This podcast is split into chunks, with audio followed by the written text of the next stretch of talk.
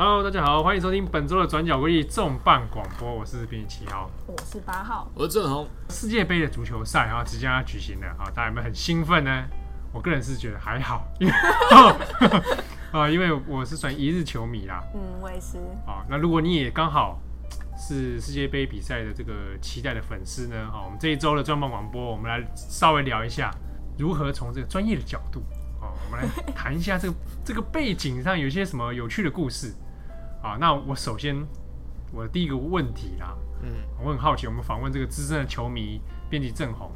我对于这个小组赛第一第一场哦，六月十四号开始嘛，嗯、对，六月十四，第一场是主办国俄罗斯对决沙乌地阿拉伯。那因为虽然我不对手足球不是很熟啦，但我也知道这两支球队的战绩不是那么理想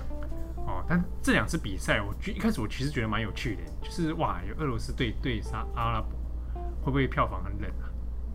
其实应该不会啦，因为毕竟是世界杯，然后跟大型杯赛这种状况就会有政府催票，而且像我们现在买世界杯的门票的时候，它其实还要分就是本国版跟外国版。那像比如说我们台湾买就会买到精美的中国台北，中国台北的外国版，真的啊，会这样分登记不是差别是什么？不是啊，就是呃，本国版，因为他要希望可以呃，国民可以参与，然后就是会票价会稍微比较便宜一点，而且世界杯还有呃，比如说呃，有自工啦，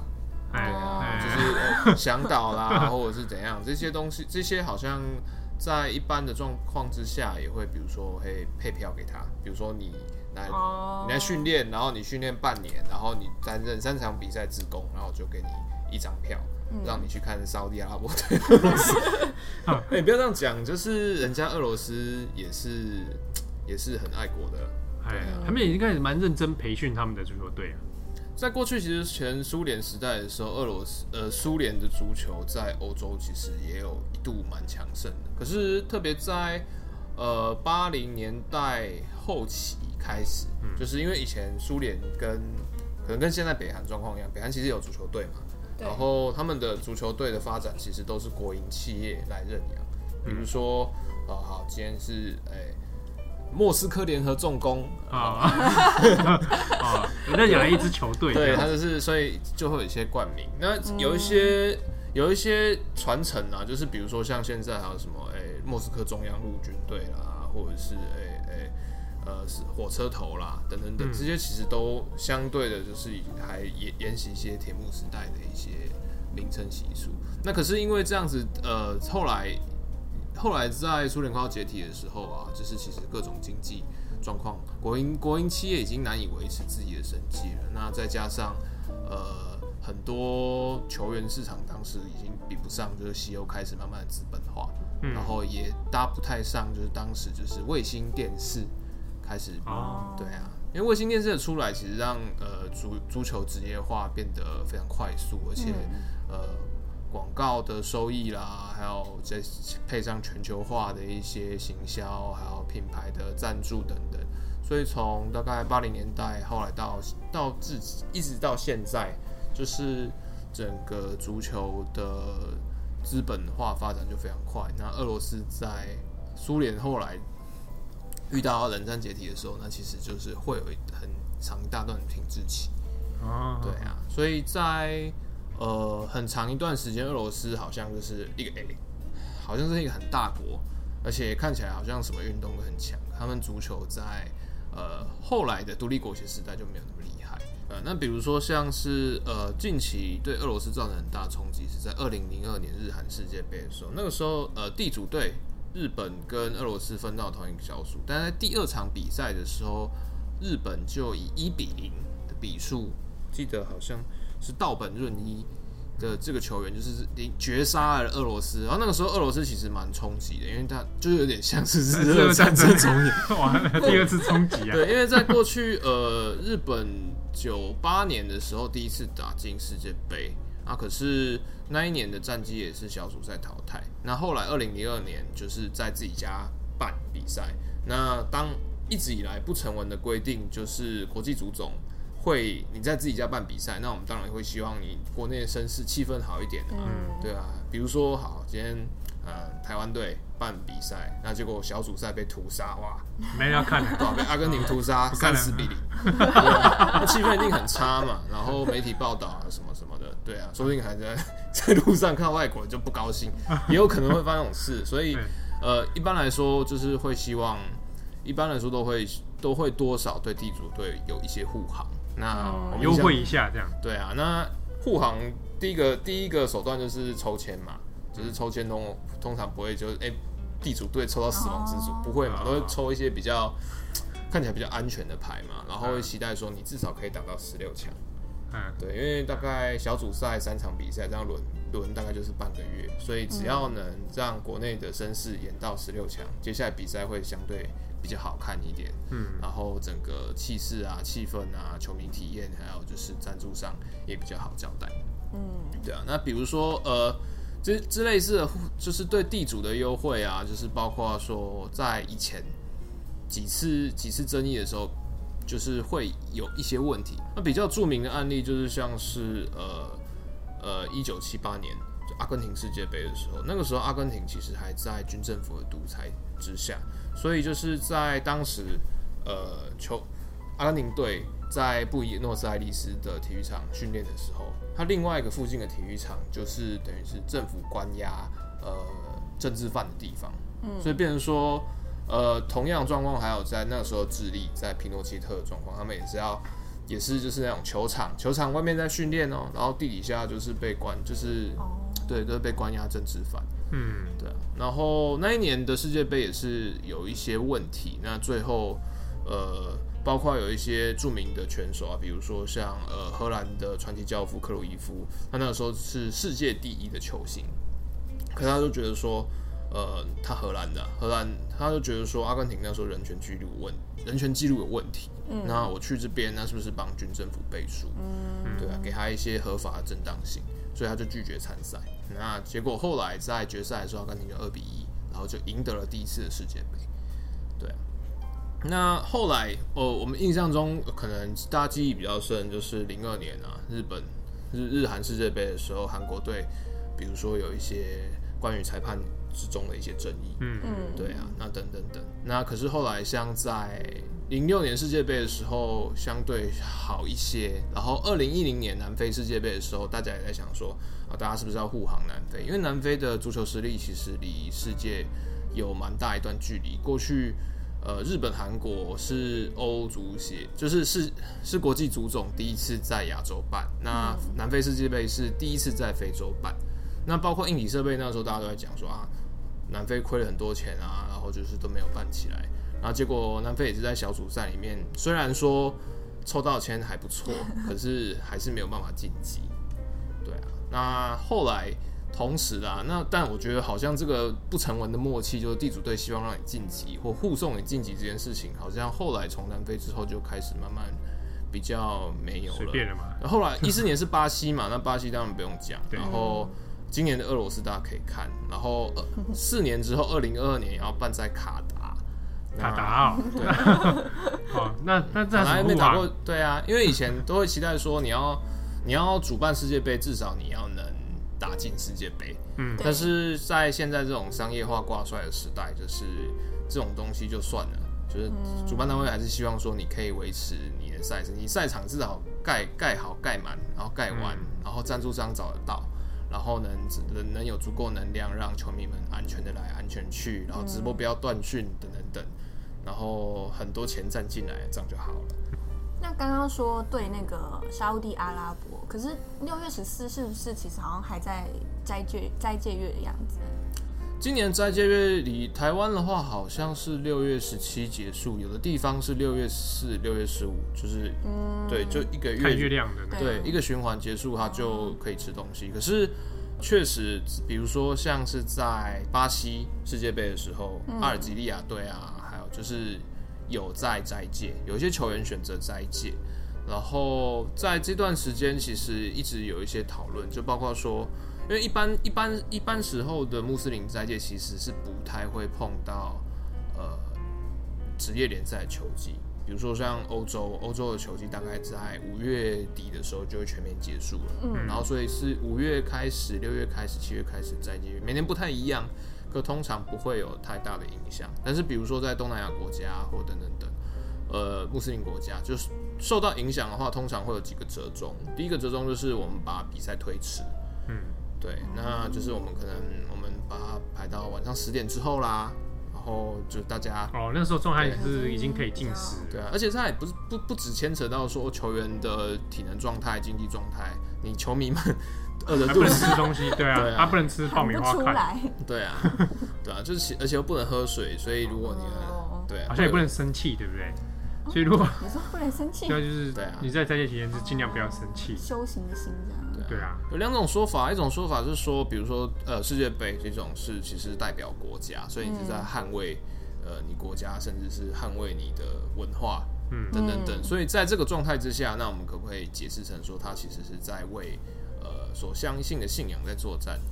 对，那所以在这种逻辑之下的话，就是允许你进食，你赢了之后，然后比赛结束之后，你再来补再戒啊，对对对。那但是也呃另外一些就是觉得说。呃，斋戒是生活的一部，就是我呃生人生的一部分，就是不管是我今天打进世界杯或不打进世界杯，斋戒都还是要做。那反而可以替利我的身心。那像阿尔及利亚那一次，他就是有斋戒啊，有些球员有斋戒，那表现看起来也就是影响不大。对，但是通常大家都会教练啊什么就会担心说，因为世界杯通常在夏天，就担心说你在场上会脱水。哦。对啊，那这次沙乌地阿拉伯可能也会遇到同样的问题，但是因为他们那一个小组，呃，俄罗斯跟沙乌地，然后跟埃及跟乌拉圭分在同一组，那沙乌地是之中最弱的，那对，所以可能这个时候，呃，如果斋戒，然后、呃、精神比较受到比较受到信仰的祝福，那说不定还会有哦，别有一番发展的，反而更强。也不跟你讲说，沙沙地是最弱的，在这小组里面。那上世界排名啊，还有过去战绩啊，还有就是有没有球星压阵啊？啊，啊那想说沙地的这个有钱的投资组，不想说想尽办法怎么把国家队伍拉起来嘛？比如说我到处去去找训练球员或找球员什么之类的。前几年在呃十几年前吧，就是国际油价还是那种一桶几一百多块、两百块美金的时候。嗯呃，中东几个国家其实有非常积极的在引进呃海外的球员，然后比如说从塞内加尔啊，然后奈及利亚，甚至是乌拉圭，就是你只要规划成穆斯林，然后就给你一个国籍，然后就会为我们国家踢球。那这些状况在呃现在卡达啦，或者是沙乌地，或者是呃阿拉伯联合大公国、科威特其实都有，可是后来的成效并不是很显著，因为这些球员。有的时候就也不是，就是包括文化认同啊，然后还有就是说场上沟通啊，还有说他比赛的时候心态。那而且足球它其实是一个很、很、很、很团体性的运动，就是他球一直在，他九十分钟不停表，然后球球一直在动，每一个人都要跑。嗯，对啊，所以你我今天比如说好梅西在台湾队好。对啊，他是他一个人跑而已。对，对，队友队友没有办法理解说他接下来要传给谁，要跑去哪里。对啊，然后梅西也不能就是从防防守所有人都一个人包办。对，而且还要这样九十分钟，一个人当十一个人用，那一定就所以那时候成效也相对比较有限。而且其实足球选手生命呃不算很长，就是比如说像梅西，他是十八岁的时候，应该十八。呃，十八十九岁的时候第一次登上世界杯，嗯、那他现在已经三十一岁了，对啊。那目前大家已经觉得说，已经有一些想法会说，哦，那以梅西来说，他可能是他最后一次世界杯，因为球员的生命巅峰期大概在三十二岁左右开始会往下坡，哦、而且一不同位置，比如说后卫，他可能踢到可以久一点，像以前意大利的队长，呃，马丁尼他就踢到四十四十一岁，嗯，对啊，他还是世界级。但是可能，比如说我前锋，我可能到三十二岁的时候，就我的我的我可能，比如说我肌肉受伤，可能就变比较容易啊，或者是我我的爆发力就会没有那么强，或者是说我爆发力还是很强，可是我肌肉没有办法支撑，再也没有办法支撑我爆发力，耐力下降。对啊，所以就常常会有一些很强的选手，然后突然哎三十过了三十岁门槛，然后就突然就是都不会进球了，或者是一直受伤。通常是受伤啦，就是，嗯，然后整个职业生涯就往下滑。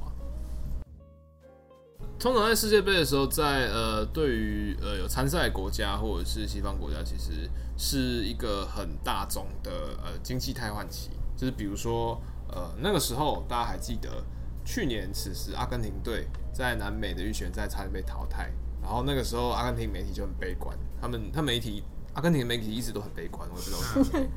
对，然后。他们就在算说，好，如果被淘汰的话怎么办？因为阿根廷国家队的最大赞助商还有包括可口可乐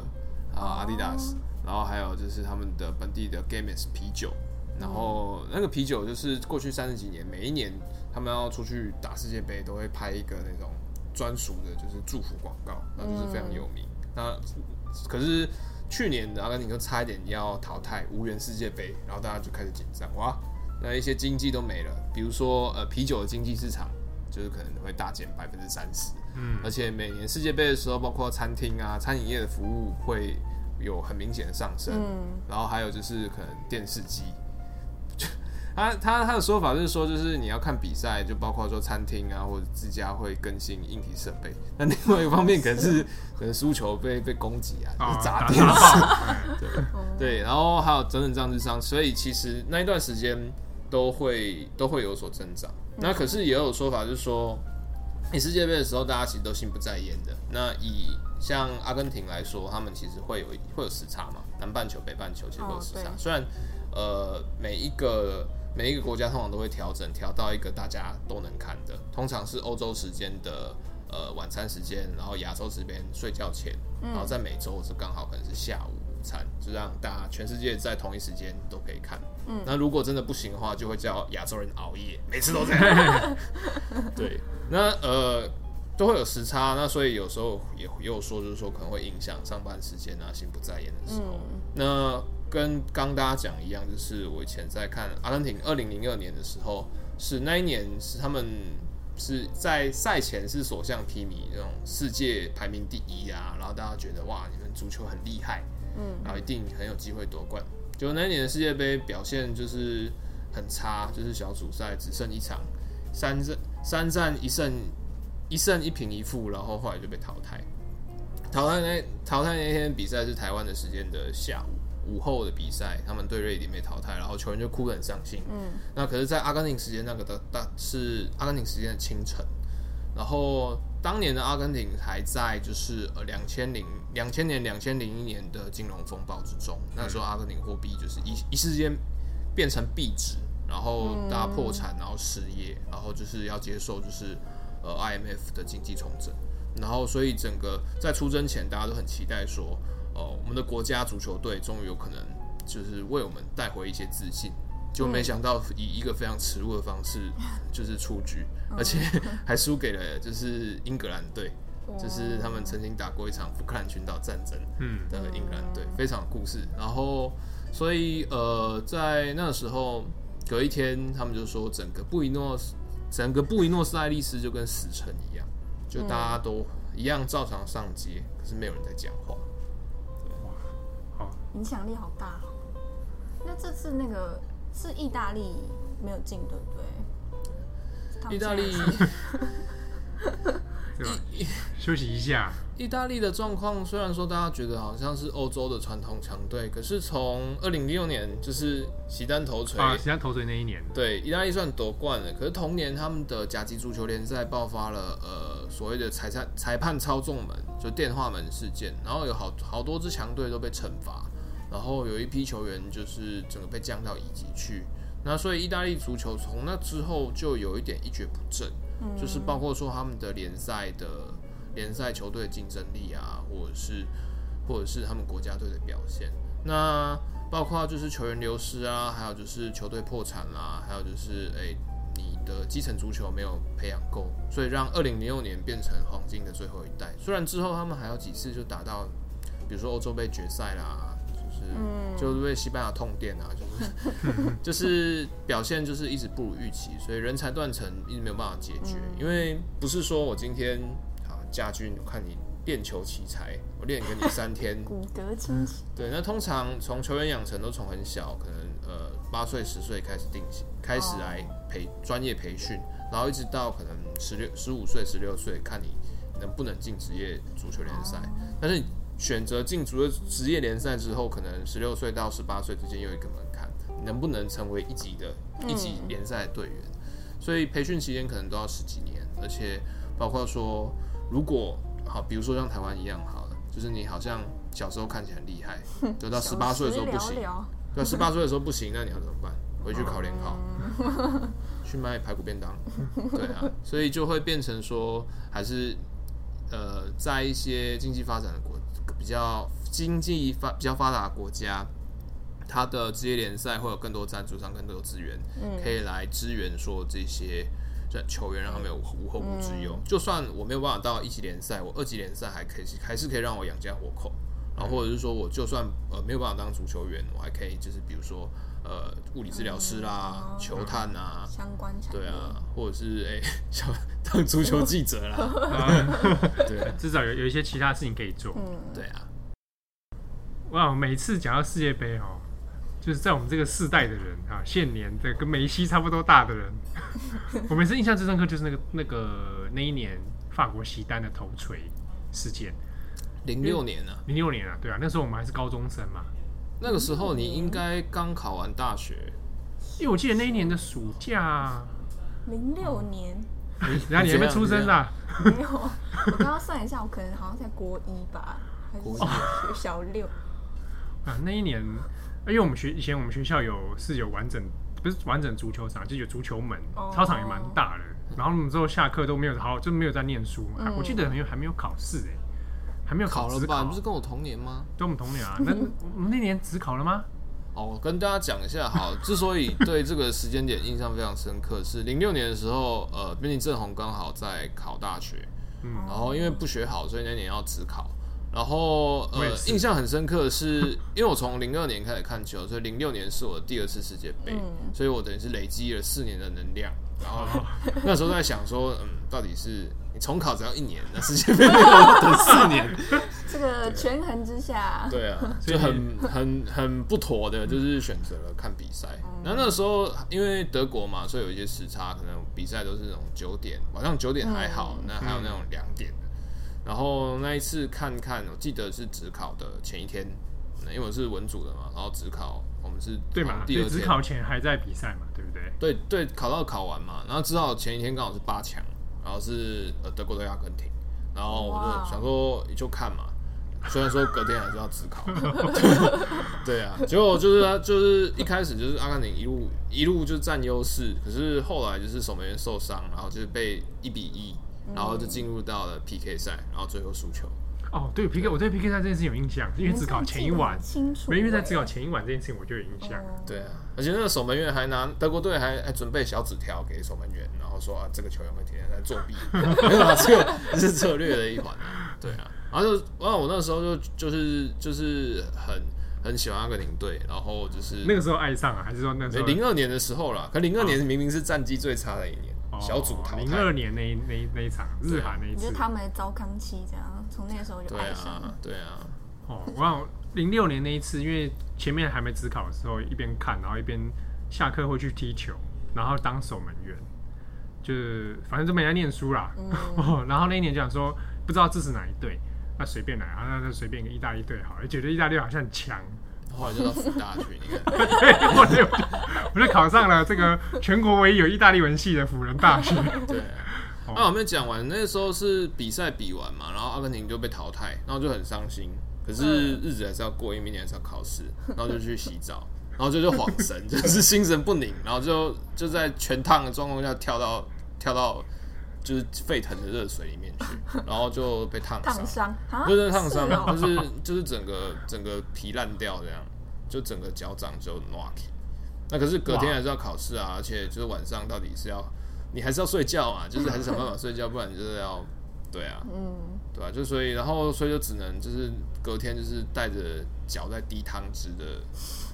状态。哇，你考试竟然好恶啊！对啊，对啊，那样想想必就没有考好啊。对啊，哇真的，我觉得是命运。嗯，是，所以你那个时候你，你你你你在干嘛？你有在支持吗？十二年前吗？或者之后的世界杯，你有没有比较印象？上大学之后才比较有在看，就是那种一日球迷啊，因为那个那个时候就是蛮流行去那种会直播的那种酒吧啊，或是连麦当劳，麦当劳哦，你那那你看麦当劳，那你看的那几届应该就是呃八六年，就是大概前两届差不多，前一两届，前两届嘛，嗯，那那也只能前一两届，因为八年，这样算起来有八年前，八年八年应该没有，那可能二零一零年开始，差不多应该差不多。没有 没有，我想说，我 想说有没有什么特别支持的球员啊，等等的。但因为我就有学德文嘛，所以当然就私心就是支持德国队。哎，这个这个是不是很常发生在外语外文系的学生身上？是，因为我自己学哪个系，然后那那个系的人全部支持那个队，我就没有在支持沙乌地队。对啊，因为我就没有支持沙乌地队。这边坐着一个阿阿语系的人，因为刚好德国队也蛮强的啊，对不对？都是西归微短兵啊。嗯，对，因为因为福大很多外文系嘛，然后就注意到他们就是每次世界杯的时候都要办活动，嗯，然后那个法文系的、德文系的、译文系的就会出来在那边为自己的队呐喊。我想说你们在呐喊什么？你可以办比较久啊，中文系就点点的，中国队就打清，无法支持中国队。战科系，没有战科系啊，对不对？所以就觉得蛮有意思的。嗯，哦，后来后我我我可最后一次踢足球好像也是在那个时候，高中。那时候蛮热衷，后来就封脚这样，没什么机会踢啊。嗯，对啊，所以还蛮怀念那个日子的。然后，嗯，对，那个时候因为因为我们学校还有国中部，然后我们的国中部是台北市那时候就有那种中学的足球队啊，无人制。是天母的吗？没有啊，高中的时候。对，高中的时候天母嘛。哎，没没没没没，天母没有高中。在在阳明山某高中，oh. 对，那就是在那一那一区嘛，养德大道某高中。讲出来大家以为是吧？对不对？反正就是那时候中学有他们是五人制足球的选手，嗯，然后他们就会在找我们这些高中大哥哥，嗯，当练习的对象，就是被他们宰杀，然后在场上被一群 被一群高中生玩弄，哦，对，让我让我自尊心很受挫，这样。所以你踢你是真的会。踢得到球的那一种，当然是会踢得到，我还进球过嘞，挥棒 落空。因为我们高中也是有一些这种球足球赛，可是其实不太盛行，所以每次比赛的时候，常常变成是大家踢来踢去，可是没有人在碰到球，然后甚至就自己在跑，对不对？甚至是什么，如果女生球员上场，女生踢进可以得两分，有一些这种创意性的，对对对，这种规则 是啊。